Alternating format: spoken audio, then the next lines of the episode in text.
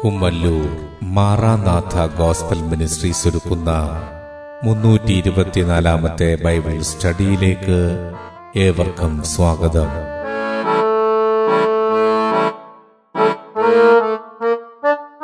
ശിഷ്യത്വം എന്ന വിഷയത്തിന്റെ ഇരുന്നൂറ്റി മുപ്പത്തിനാലാം ഭാഗത്തെ ആസ്പദമാക്കി ശിഷ്യത്വത്തിന്റെ അടിസ്ഥാനം എന്ന വിഷയത്തിന്റെ അറുപത്തിയേഴാം ഭാഗമാണ് നിങ്ങൾ കേൾക്കുവാൻ പോകുന്നത്.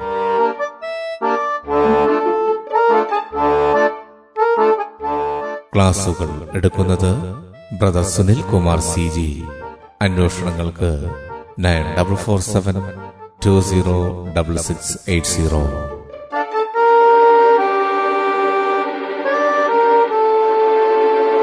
ഈ ക്ലാസുകളുടെ വീഡിയോ യൂട്യൂബിലും ലഭ്യമാണ്. Amen T V network Trivandrum Kerala. Triple nine five nine seven five nine eight zero.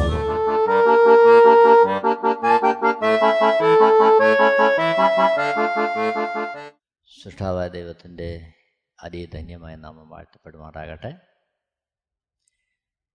ശിശുത്വത്തിന്റെ അടിസ്ഥാനം എന്ന വിഷയത്തോടുള്ള ബന്ധത്തിൽ ശിഷ്യനും സമ്പത്തിലുള്ള ആശ്രയവും എന്ന വിഷയമാണ് നമ്മളിവിടെ വിചിന്തനം ചെയ്യാൻ കർത്താവിൽ ആഗ്രഹിക്കുന്നത്. ശിഷ്യനും സമ്പത്തിലുള്ള ആശ്രയവും. ഭക്തനായ പൗലോസ് തിമോത്യസിന് എഴുതുന്ന ഒന്നാമത്തെ ലേഖനം ആറാമത്തെ അധ്യയം പതിനേഴ് മുതൽ പത്തൊൻപതിലുള്ള വാക്യങ്ങൾ. അതിൽ നമ്മൾ കാണുന്നു ഈ ലോകത്തിലെ ധനവാന്മാരോട് ഉന്നതഭാവം കൂടാതെ ഇരുപ്പാനും നിശ്ചയമില്ലാത്ത ധനത്തിലല്ല നമുക്ക് സകലവും ധാരാളമായി അനുഭവിപ്പാൻ തരുന്ന ദൈവത്തിൽ ആശ വയ്പ്പാനും നന്മ ചെയ്യുവാനും സൽപ്രവൃത്തികളിൽ സമ്പന്നരായി ദാനശീലരും ഔദാര്യമുള്ളവരുമായി സാക്ഷാലുള്ള ജീവനെ പിടിച്ചുകൊള്ളേണ്ടതിന് വരും കാലത്തേക്ക് നല്ലൊരടിസ്ഥാനം നിക്ഷേപിച്ചു കൊള്ളുവാനും ആജ്ഞാപിക്കാം. ഇവിടെ ശുശ്രൂഷകന്മാരുടെ ജീവിത നിലവാരവും ശുശ്രൂഷകന്മാർക്ക് മറ്റുള്ളവരുടെ മനോഭാവവും അതേസമയം ശുശ്രൂഷകന്മാരെ വാർത്തെടുക്കുമ്പോൾ അവരെ ഏത് തരത്തിൽ ഒരുക്കിയെടുക്കണം എന്നുള്ളതും ഈ വാക്യങ്ങളിൽ പരിശുദ്ധാത്മാവ് വളരെ വ്യക്തമായി രേഖപ്പെടുത്തിയിരിക്കുകയാണ്. ചുരുക്കത്തിൽ ധനത്തിൽ ഉള്ള ആശ്രയം ശിഷ്യന്മാർ പൂർണമായും ഒഴിവാക്കണമെന്ന് ദൈവവചനം നിഷ്കർഷിക്കുന്നുണ്ട്. വളരെ സൂക്ഷ്മതയോടെ കൈകാര്യം ചെയ്യേണ്ട വിഷയമാണ് ധനത്തോടുള്ള സമീപനം. ഇത് വളരെ പ്രാധാന്യമേറിയൊരു കാര്യമാണ്. സമ്പത്ത് ആവശ്യമാണ്. നമുക്കറിയാം യേശു കർത്താവ് തന്നെ ഭൂമിയിലായിരിക്കുമ്പോൾ കരം പിരിക്കുന്നവർ യേശുവിന്റെ അടുക്കലെത്തുന്നുണ്ട് പത്രോസ് ആ വിവരം യേശുക്രിസ്തുവിനെ അറിയിക്കുന്നു. യേശുക്രിസ്തുവിന്റെ കൈവശം പണമില്ലാഞ്ഞിട്ട് പത്രോസിനോട് പറയുന്നു നീ കടലിൽ പോയി നീ ഒരു മീനെ പിടിക്ക. അതിന്റെ വായിൽ എനിക്കും നിനക്കും വേണ്ടിയുള്ള കരമെടുക്കുവാനുള്ള പണം കാണും. എന്ന് കർത്താവ് പറയുന്നു പത്രോസ് അതേപോലെ ചെയ്യുന്നു കരം കൊടുക്കുന്നു.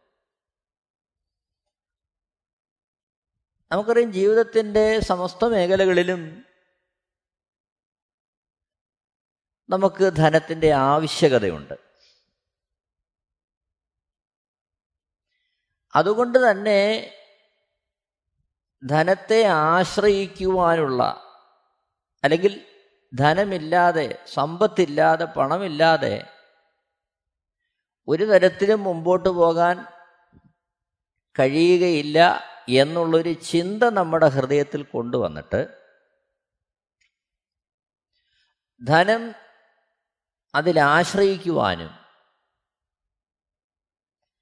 ധനമുണ്ടെങ്കിൽ എല്ലാം ആയി എന്നുള്ള ചിന്തയൊക്കെ നമ്മുടെ ഹൃദയത്തിൽ കടന്നു വരുവാനുള്ള സാധ്യത വളരെ കൂടുതലാണ്. അതേസമയം ഓർക്കുക പണത്തിന്റെ ആവശ്യകതയുണ്ട്. എന്നാൽ ഈ ധനത്തിലുള്ള ആശ്രയം നമ്മളെ കടന്നു പിടിക്കുന്നതിന് പകരം ദൈവാശ്രയത്തിൽ നാം ഓരോ നിമിഷവും മുന്നോട്ട് പോകാനാണ് ദൈവം നമ്മളെക്കുറിച്ച് ആഗ്രഹിക്കുന്നത്. ഇത് ഒരു ക്രിസ്തുഭക്തൻ വളരെ സൂക്ഷിക്കേണ്ടുന്ന ഒരു കാര്യമാണ്. കാരണം ദൈവത്തിൽ ആശ്രയിക്കുന്നതിന് പകരം സമ്പത്തിൽ അവൻ ആശ്രയിക്കാൻ തുടങ്ങുമ്പോൾ ഏത് തരത്തിലും സമ്പത്ത് സ്വരൂപിക്കാനുള്ള ഒരു പ്രവണത അവനിലേക്ക് പ്രവേശിക്കും. അത്തരത്തിൽ സമ്പത്ത് സ്വരൂപിക്കാൻ ഉള്ള പ്രവണത അവന്റെ ഹൃദയത്തിൽ പ്രവേശിച്ചാൽ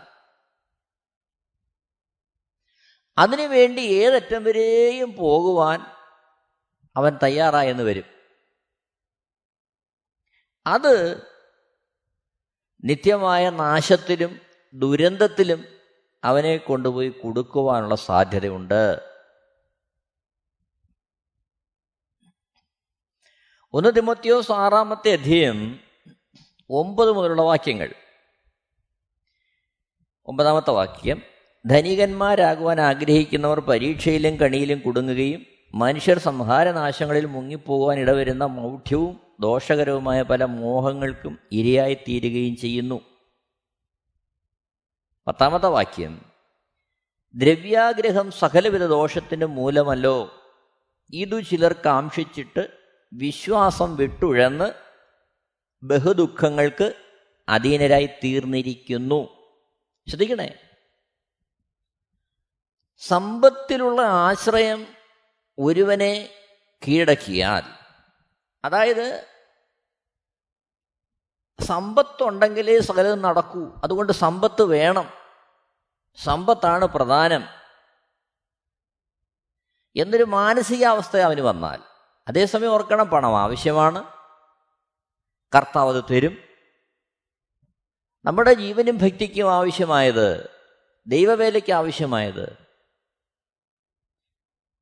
അതേപോലെ നമുക്ക് വിനിമയം ചെയ്യുവാൻ ആവശ്യമായ വസ്തുവകകൾ കർത്താവ് തരും സമ്പത്ത് ഉൾപ്പെടെ എന്നാൽ അത് സ്വരൂപിക്കുവാനുള്ള ഒരു വാഞ്ച നമ്മുടെ ഹൃദയത്തിനകത്ത് കൊണ്ടുവന്ന് സമ്പത്തിലുള്ള ആശ്രയത്തിലേക്ക് നമ്മുടെ മനസ്സ് ചാഞ്ഞാൽ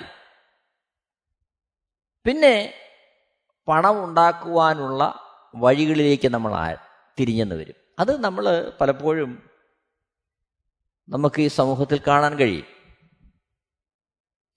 അതുകൊണ്ടാണ് പരിശുദ്ധാത്മാവിൽ ഭക്തനെ പൗലോസ് രേഖപ്പെടുത്തുന്നത് ഒന്ന് തിമോത്യോ സാറിന്റെ പത്തിൽ ദ്രവ്യാഗ്രഹം സകലവിധ ദോഷത്തിന് മൂലമല്ലോ. ഇതു ചിലർ കാംക്ഷിച്ചിട്ട് വിശ്വാസം വിട്ടുഴന്ന് ബഹുദുഃഖങ്ങൾക്ക് അധീനരായി തീർന്നിരിക്കുന്നു അപ്പോൾ സമ്പത്തിനുള്ള ആശ്രയം വരുമ്പോൾ അത് ദ്രവ്യാഗ്രഹത്തിലേക്ക് നമ്മളെ നയിച്ചു എന്ന് വരാം. ദ്രവ്യാഗ്രഹത്തിലേക്ക് നമ്മളെ നയിച്ചാൽ ആ ദ്രവ്യാഗ്രഹം അതാണ് സകലദോഷത്തിനും കാരണം. ഇത് ചിലർ കാംക്ഷിച്ചിട്ട് ദ്രവ്യം കാംക്ഷിച്ചിട്ട് വിശ്വാസം വിട്ടുഴന്ന് ബഹുദുഃഖങ്ങൾക്ക് അതിനിടയായി തീർന്നിരിക്കുന്നു. അപ്പോൾ ദ്രവ്യം കാംക്ഷിച്ച് പണം കാംക്ഷിച്ച് ധനം ഉണ്ടാക്കുവാനുള്ള പ്രവണത കയറിയിട്ട് അതെന്ത് ചെയ്യും? വിശ്വാസത്തെ നമ്മളിലുള്ള വിശ്വാസത്തെ ഇല്ലാതാക്കും. കാരണം ദൈവത്തിൽ ആശ്രയിക്കുന്നതിന് പകരം സമ്പത്തിൽ ആശ്രയിക്കുന്നതിലേക്ക് നമ്മളെ കൊണ്ടുവന്നാക്കും. അത് അനേക ദുഃഖങ്ങൾ അനേക വിഷയങ്ങൾ നമ്മുടെ ജീവിതത്തിലേക്ക് വരുവാനിടയായിത്തീരും. അപ്പോൾ ഒരു ക്രിസ്തുഭക്തൻ അവന്റെ ജീവിതത്തിൽ സമ്പത്തിൽ ആശ്രയിക്കുന്നതിലുപരിയായി ദൈവത്തിൽ ആശ്രയിക്കുന്നതിലേക്ക് അവൻ വരണം. ചുരുക്കി പറഞ്ഞാൽ അവന്റെ ദൈനംദിന ജീവിതത്തിൽ സമ്പത്ത് അവൻ ആവശ്യമാണ് എന്നിരിക്കലും ആ സമ്പത്തിന്റെ ആവശ്യകതയേക്കാൾ ദൈവത്തിന്റെ കർത്തൃത്വവും അതിനിമിത്തം ദൈവത്താൽ ഉണ്ടാകുന്ന ക്രമീകരണങ്ങളും ദൈവത്താൽ ലഭ്യമാകുന്ന സമ്പത്തും അതാണ് പ്രധാനമെന്ന് കരുതുവാൻ ഒരു ക്രിസ്തു ശിഷ്യൻ അവന്റെ മനസ്സിനെ ഒരുക്കേണ്ടതായിട്ടുണ്ട്. ഇത് വളരെ പ്രാധാന്യമേറിയൊരു കാര്യമാണ്. വിശേഷൽ ഈ കാലഘട്ടം നമ്മൾ വളരെ ശ്രദ്ധിക്കണം. സമ്പത്തിന് വേണ്ടി ശുശ്രൂഷകളെ ആ രീതിയിൽ വിനിയോഗിക്കുന്നവരുണ്ട്.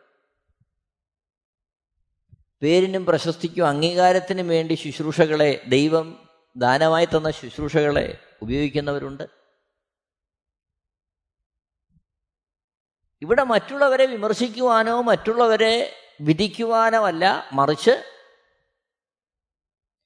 ദൈവരാജ്യത്തിന്റെ പ്രത്യാശയിൽ മുന്നേറുന്ന നമ്മുടെ മാനസിക അവസ്ഥ എന്താണ് എന്നുള്ളത് നാം വളരെ ആഴത്തിൽ പരിശോധിക്കേണ്ടത് ആവശ്യമാണ്. അതിനുള്ള ബന്ധത്തിലാണ് പൗലോസ് തിമത്യോസിന് എഴുതുന്ന ഒന്നാം ലേഖനം ആറാമത്തെ അധ്യയം അതിന്റെ ആറാമത്തെ വാക്യത്തിൽ അലംഭാവത്തോടു കൂടിയ ദൈവഭക്തി വലുതായ ആദായമാകുന്ന താനും അപ്പോൾ ശുശ്രൂഷകളെയും ദൈവിക കാര്യങ്ങളെയും ഒക്കെ സമ്പത്ത് ഉണ്ടാക്കുവാനുള്ള മാർഗമായി മാറ്റുന്ന അവസ്ഥയിലേക്ക് നമ്മുടെ മനസ്സിനെ പിശാചു കൊണ്ടുവരും. അത് ഇല്ലാതാകണമെങ്കിൽ അതിൽ നിന്ന് ഒഴിഞ്ഞ് നമുക്ക് നിൽക്കാൻ കഴിയണമെങ്കിൽ സമ്പത്തിലുള്ള ആശ്രയം നമ്മളിൽ ഉണ്ടാകുവാൻ പാടില്ല. അവിടെയാണ് ഒന്ന് തിമോത്യോ സാറിന്റെ ഏഴ് നമ്മൾ കാണുന്നത് യുഹലോകത്തിലേക്ക് നാം ഒന്നും കൊണ്ടുവന്നിട്ടില്ല. ഇവിടെ നിന്ന് യാതൊന്നും കൊണ്ടുപോകാൻ കഴിയുന്നതുമല്ല. എട്ടാമത്തെ വാക്യം ഉണ്മാനും ഉടുപ്പാനും ഉണ്ടെങ്കിൽ മതി എന്ന് നാം വിചാരിക്കാം. അപ്പോൾ ഈ രീതിയിലുള്ള ഒരു ജീവിതക്രമം നമുക്കുണ്ടായിട്ട് കർത്താവ് നൽകുന്നത് മതി കർത്താവാണ് നമ്മുടെ ആശ്രയം. കർത്താവാണ് നമ്മുടെ ദാതാവ് എന്നുള്ള നിലവാരത്തിലേക്ക് നമ്മുടെ ജീവിതത്തെ നാം ഉറപ്പിച്ച് സമ്പത്തിന് വേണ്ടി മറ്റുള്ളവരെ ആശ്രയിക്കാതെ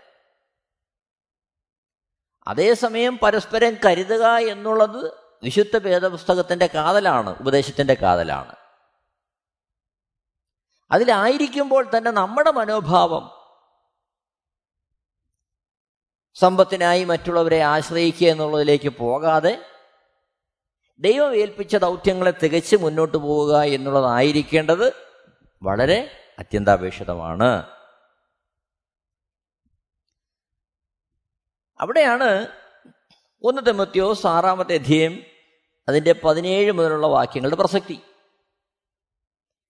ഈ ലോകത്തിലെ ധനവാന്മാരോട് ഉന്നതഭാവം കൂടാതെ ഇരിപ്പാനും. അതായത് പണമുള്ളവരോട് ഒരാശ്രയവും അവരോടൊരു ബഹുമാനവും അവരോടൊരു പ്രത്യേക സ്നേഹവും ഒരു പരിഗണനയും മറ്റുള്ളവരെക്കാൾ അവർക്കൊരല്പം സ്ഥാനമാനങ്ങളൊക്കെ കൊടുക്കാനുള്ള ചിന്ത അംഗീകാരം കൊടുക്കാനുള്ള ചിന്ത ചുരുക്കത്തിൽ അവരുടെ കയ്യിലുള്ള ധനം നമുക്ക് കൂടി കിട്ടണം എന്നുള്ള തരത്തിൽ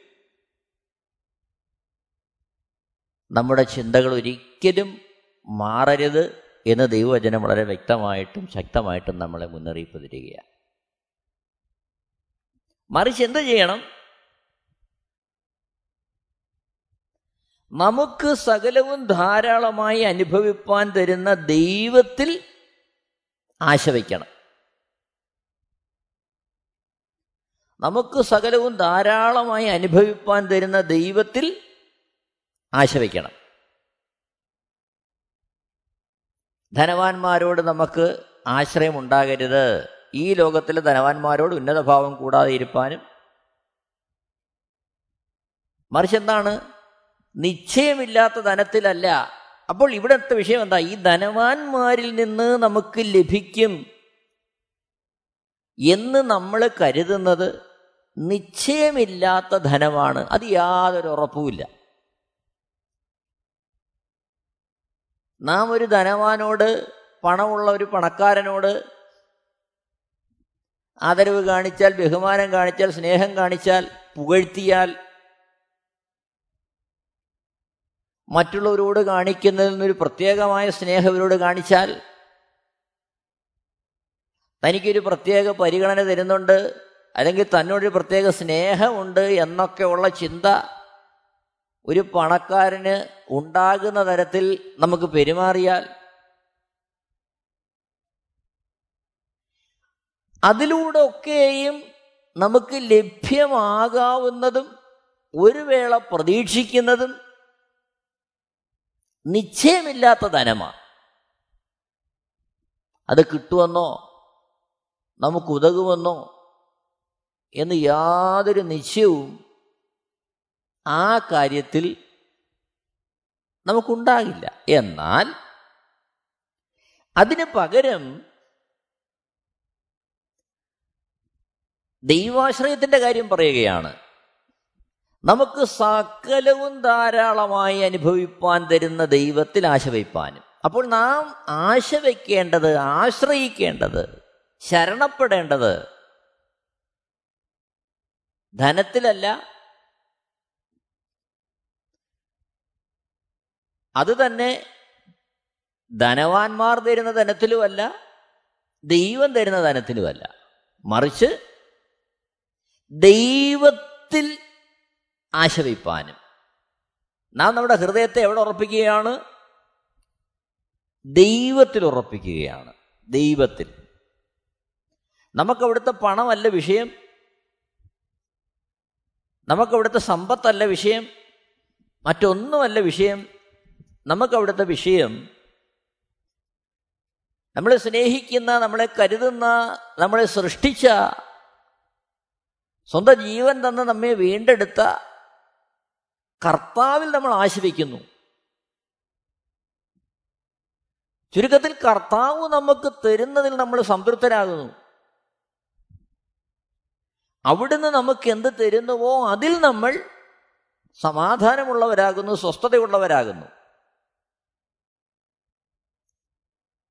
ഒരാവശ്യം വരുമ്പോൾ തന്നെ ആ വസ്തുത ലഭ്യമാകുക എന്നുള്ളതിനപ്പുറമായിട്ട് അത് നമുക്ക് കർത്താവ് നമുക്ക് അനുവദിച്ചിരിക്കുന്ന വസ്തുതയാണോ എന്ന് ആരായുന്ന ഒരു ഹൃദയത്തിലേക്ക് നാം വരിക. ഇത് വളരെ ശ്രദ്ധിക്കേണ്ടുന്ന ഒരു വിഷയമാണ്. അവിടെയാണ് കർത്താവിന്റെ യഥാർത്ഥമായ കരുതലും കർത്താവിന്റെ സാന്നിധ്യമൊക്കെ നമുക്ക് അനുഭവഭേദ്യമായി തീരുന്നത് വിശ്വാസികളുടെ പിതാവെന്ന് തിരുവഴുത്തിൽ രേഖപ്പെടുത്തിയിരിക്കുന്ന അബ്രഹാമിന്റെ ജീവിതത്തിൽ വളരെ ഉദാത്തമായ ഒരു മാതൃക നമ്മൾ ഈ വിഷയത്തുള്ള ബന്ധത്തിൽ കാണുന്നുണ്ട്.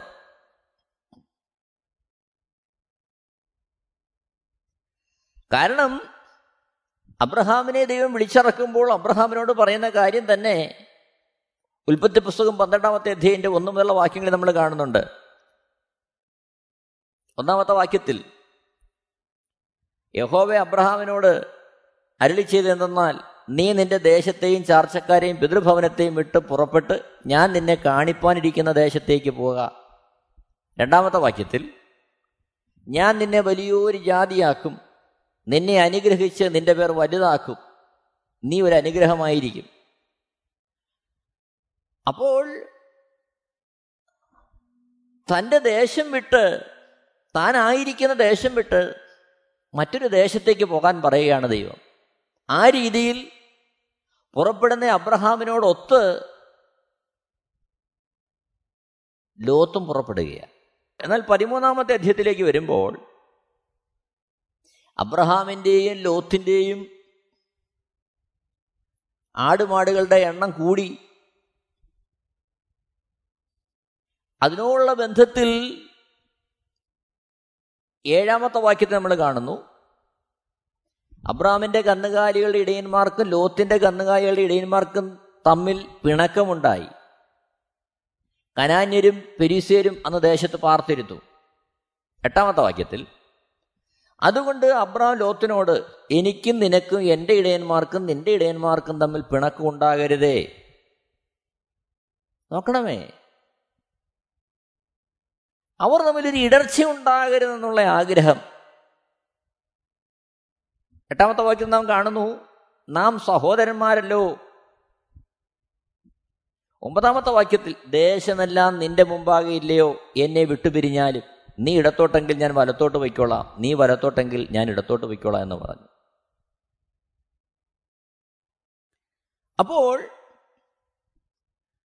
തനിക്ക് വാഗ്ദത്തമായി ദൈവം പറഞ്ഞിരുന്ന കനാൻ ദേശം അതിന്റെ ഒരു ഭാഗം തിരഞ്ഞെടുക്കുവാൻ ലോത്തിന് സമ്പൂർണമായിട്ടുള്ള അധികാരം കൊടുക്കുകയാണ് അബ്രാം. കാര്യമെന്താ? അബ്രാം അവിടെ ആശ്രയിക്കുന്നത് തനിക്ക് വാഗ്ദത്തമായി ലഭിക്കുമെന്ന് തരുമെന്ന് പറഞ്ഞ ആ കനാൻ ദേശത്തിലല്ല മറിച്ച് തനിക്കത് വാഗ്ദത്തം ചെയ്ത ദൈവത്തിൽ തന്നെ ആശ്രയിക്കുവാൻ അബ്രഹാം തന്റെ ജീവിതം സമർപ്പിക്കുകയാണ്. അത് കഴിയുമ്പോൾ ദൈവം അബ്രഹാമിനോട് പറയുന്നുണ്ട് പതിനഞ്ചാമത്തെ വാക്യം ഉൽപ്പത്തി പുസ്തകം പതിമൂന്നാമത്തെ അധ്യയന്റെ പതിനഞ്ചാമത്തെ വാക്യം. നീ കാണുന്ന ഭൂമിയൊക്കെയും ഞാൻ നിനക്ക് തരും. പതിനാലാമത്തെ വാക്യം കണ്ടോ? ലോത്ത് അബ്രഹാമിനെ വിട്ടുപിരിഞ്ഞ ശേഷം യഹോബ അബ്രഹാമിനോട് അരളി ചെയ്തത്. അപ്പോൾ ആ രീതിയിൽ തിരഞ്ഞെടുപ്പിനുള്ള സമ്പൂർണമായ ആ അധികാരം ലോത്തിന് കൊടുത്തിട്ട് ലോത്തിന്റെ തിരഞ്ഞെടുപ്പിന് മുമ്പാകെ യാതൊരു എതിർപ്പും ഉന്നയിക്കാതെ ലോത്ത് തിരഞ്ഞെടുത്ത ഭാഗത്തിന് ശേഷമുള്ളത് മതി എന്ന് അബ്രഹാം തീരുമാനിക്കുമ്പോൾ ദൈവം അബ്രഹാമിനെ അനുഗ്രഹിക്കുകയാണ് പതിനാലാമത്തെ വാക്യം മുതൽ. എന്നാൽ ലോത്ത് തിരഞ്ഞെടുത്തതോ? ഉൽപ്പത്തി പുസ്തകം പതിമൂന്നാമത്തെ അധ്യയം പത്ത് മുതൽ. അപ്പോൾ ലോത്ത് നോക്കി യോർദാനരികെയുള്ള പ്രദേശമൊക്കെ നീരോട്ടമുള്ളതെന്ന് കണ്ടു. യഹോവ സോതോമിനെയും ഗോമേരെയും നശിപ്പിച്ചതിന് മുമ്പ് അത് യഹോവയുടെ തോട്ടം പോലെയും സോർ വരെ മിശ്രയും ദേശം പോലെയും ആയിരുന്നു. പതിനൊന്നാമത്തെ വാക്യം. ലോത്ത് യോർദാനരികെയുള്ള പ്രദേശമൊക്കെയും തിരഞ്ഞെടുത്തു. ഇങ്ങനെ ലോത്ത് കിഴക്കോട്ട് യാത്രയായി അവർ തമ്മിൽ പിരിഞ്ഞു. അപ്പോൾ ഫലഭൂജിഷ്ടമായ നീരോട്ടമുള്ള പ്രദേശം ലോത്ത് തിരഞ്ഞെടുക്കുകയാണ്. പക്ഷെ അവിടെ അബ്രഹാം ആശ്രയിച്ചത് ആ ഭൂമിയിലല്ല. മറിച്ച് അബ്രഹാം ആശ്രയിച്ചത് തന്നെ അവിടേക്ക് കൊണ്ടുവന്ന തന്നോട് കൂടെ ഇരുന്ന ദൈവത്തിൽ തന്നെയാണ് ദൈവത്തിലായിരുന്നു അബ്രഹാമിന്റെ ആശ്രയം. ആ അബ്രഹാമിനോട് ദൈവം പറയുകയാണ് ഉൽപ്പത്തി പതിമൂന്നിന്റെ പതിനാല് മുതൽ. ലോത്ത് അബ്രാമിനെ വിട്ടുപിരിഞ്ഞ ശേഷം യഹോവ അബ്രാമിനോട് അരളി ചെയ്തത് തലപൊക്കി നീ ഇരിക്കുന്ന സ്ഥലത്തു നിന്നും വടക്കോട്ടും തെക്കോട്ടും കിഴക്കോട്ടും പടിഞ്ഞാറോട്ടും നോക്കുക. പതിനഞ്ച് നീ കാണുന്ന ഭൂമിയൊക്കെ ഞാൻ നിനക്കും നിന്റെ സന്തതിക്കും ശാശ്വതമായി തരും. പതിനാറാമത്തെ വാക്യം ഞാൻ നിന്റെ സന്തതിയെ ഭൂമിയിലെ പൊടി പോലെയാക്കും ഭൂമിയിലെ പൊടിയെ എണ്ണുവാൻ കഴിയുമെങ്കിൽ നിന്റെ സന്തതിയെയും എണ്ണാം. പതിനേഴ് നീ പുറപ്പെട്ട് ദേശത്ത് നെടുകയും കുറുകയും സഞ്ചരിക്കുക ഞാൻ അത് നിനക്ക് തരും. ഇവിടെ ശ്രദ്ധിക്കുക. ഇവിടെയും അബ്രഹാമിന്റെ ആശ്രയം ഈ ഭൂമിയിലായിരുന്നില്ല. വളരെ നമ്മൾ ശ്രദ്ധിക്കേണ്ട കാര്യം. ലോത്ത് വിട്ടുപിരിഞ്ഞ ശേഷം ദൈവം അബ്രഹാമിനെയും പിന്നെയും അനുഗ്രഹിക്കുന്ന സമ്പത്ത് കൊടുത്ത് എന്നാൽ അബ്രഹാമിന്റെ മനോഭാവം സമ്പത്തിനോടുള്ള മനോഭാവം എബ്രായ ലേഖനത്തിൽ പരിശുദ്ധാത്മാവ് രേഖപ്പെടുത്തിയിരിക്കുകയാണ്. എബ്രായ ലേഖനം പതിനൊന്നാമത്തെ അധ്യയം അതിന്റെ എട്ട് മുതലുള്ള വാക്യങ്ങൾ വായിക്കുമ്പോൾ എബ്രായ ലേഖനം പതിനൊന്നാമത്തെ അധ്യയം എട്ട് മുതലുള്ള വാക്യങ്ങൾ വിശ്വാസത്താൽ അബ്രഹാം തനിക്ക് അവകാശമായി കിട്ടുവാനിരുന്ന ദേശത്തേക്ക് യാത്രയാവാൻ വിളിക്കപ്പെട്ടാറെ അനുസരിച്ച് എവിടേക്ക് പോകുന്നു എന്നറിയാതെ പുറപ്പെട്ടു. വിശ്വാസത്താൽ അവൻ വാഗ്ദത്ത ദേശത്ത് ഒരന്യദേശത്തെന്ന പോലെ ചെന്നു. വാഗ്ദത്തത്തിന് കൂട്ടവകാശികളായ ഇസഹാക്കിനോടും യാക്കോബിനോടും കൂടെ കൂടാരങ്ങളിൽ പാർത്തുകൊണ്ട് ദൈവം ശില്പിയായി നിർമ്മിച്ചതും അടിസ്ഥാനങ്ങളുള്ളതുമായ നഗരത്തിനായി കാത്തിരുന്നു. ഒമ്പത് പത്ത് വാക്യങ്ങൾ. നോക്കിയാട്ടെ എത്ര വലിയ പ്രത്യാശ. എത്ര വലിയ തീരുമാനം. ലോത്ത് വിട്ടുപിരിഞ്ഞ ശേഷം തനിക്ക് സമ്പത്തുണ്ടായിട്ടും തന്റെ സമ്പത്ത് വർദ്ധിപ്പിച്ചിട്ടും വിശ്വാസികളുടെ പിതാവെന്ന് വിശുദ്ധ വേദപുസ്തകം രേഖപ്പെടുത്തിയിരിക്കുന്ന അബ്രഹാം തനിക്ക് വാഗ്ദത്തമായി ലഭിച്ച തനിക്ക് അവകാശമായി ലഭിച്ച ആ പ്രദേശങ്ങളിലൊന്നും ഭൂമിയിലൊന്നും തന്റെ ആശ്രയം വയ്ക്കാതെ സമ്പത്തിൽ ആശ്രയിക്കാതെ ദൈവത്തിന്റെ വാഗ്ദത്തങ്ങൾക്ക് വേണ്ടി കാത്തിരുന്നു. അതെന്താണ്? ഒമ്പത് പത്ത് വാക്യങ്ങളിൽ വിശ്വാസത്താൽ അവൻ വാഗ്ദത്ത ദേശത്തൊരു അന്യദേശത്തെന്ന പോലെ ചെന്നു. വാഗ്ദത്തത്തിന് കൂട്ടവകാശികളായ ഇസഹാക്കിനോടും യാക്കോബിനോടും കൂടെ കൂടാരങ്ങളിൽ പാർത്തുകൊണ്ട് ദൈവം ശില്പിയായി നിർമ്മിച്ചതും അടിസ്ഥാനങ്ങളുള്ളതുമായ നഗരത്തിനായി കാത്തിരുന്നു. അതാണ് നിത്യതയിലെ പ്രത്യാശ. എന്നെ കേൾക്കുന്ന പ്രിയരെ ഇവിടെയാണ് യേശുക്രിസ്തുവിന്റെ രക്തത്താൽ വീണ്ടെടുക്കപ്പെട്ട ദൈവരാജ്യത്തിന്റെ പ്രത്യാശയിൽ മുന്നേറുന്ന നാം നമ്മുടെ ആശ്രയം കർത്താവിൽ തന്നെ ഉറപ്പിക്കേണ്ടത്. അത്തരത്തിൽ ആശ്രയിച്ച് അബ്രഹാമിനെ കുറിച്ച് പറയുന്നു. എബ്രാഹിം ലേഖനം പതിനൊന്നിന്റെ പതിനാറിൽ അവരോ അധികം നല്ലതിനെ സ്വർഗീയമായതിനെ തന്നെ കാക്ഷിച്ചിരുന്നു. അവർ കാക്ഷിച്ചത് എന്താണ് അധികം നല്ലതിനെ കാക്ഷിച്ചു. ഈ ലോകത്തിലുള്ള സമ്പത്തിനെയല്ല വസ്തുവകകളെയല്ല അവർ കാക്ഷിച്ചത്. മറിച്ച് ദൈവശില്പിയായി നിർമ്മിച്ചതും അടിസ്ഥാനങ്ങളുള്ളതുമായ നഗരത്തിനായി അവർ കാത്തിരുന്നു. അതുകൊണ്ട് എന്താണ് എബ്രായ ലേഖനം പതിനൊന്നിന്റെ പതിനാറിൽ ആകയാൽ ദൈവം അവരുടെ ദൈവം എന്ന് വിളിക്കപ്പെടുവാൻ ലജ്ജിക്കുന്നില്ല. ദൈവം അവരെക്കുറിച്ച് അഭിമാനിക്കുകയാണ്. അബ്രഹാമിന്റെ ഇസഹാക്കിന്റെ യാക്കോബിന്റെ ദൈവമെന്ന് വിളിക്കപ്പെടുവാൻ.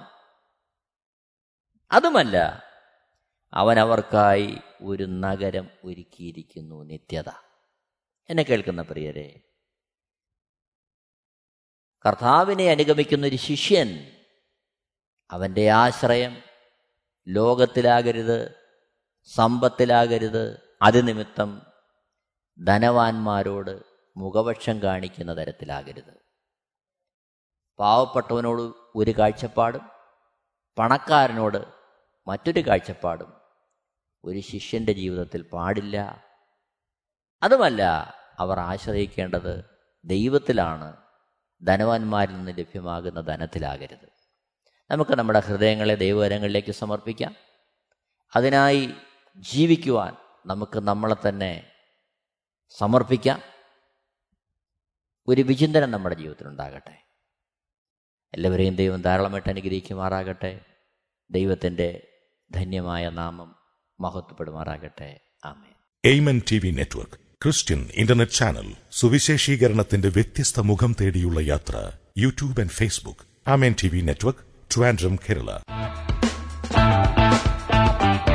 ഞങ്ങളുടെ വിലാസം Maranatha gospel ministries Marankuzhi Kummalloor P O Kollam.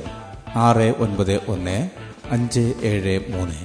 അന്വേഷണങ്ങൾക്ക് nine double four seven two zero double six eight zero.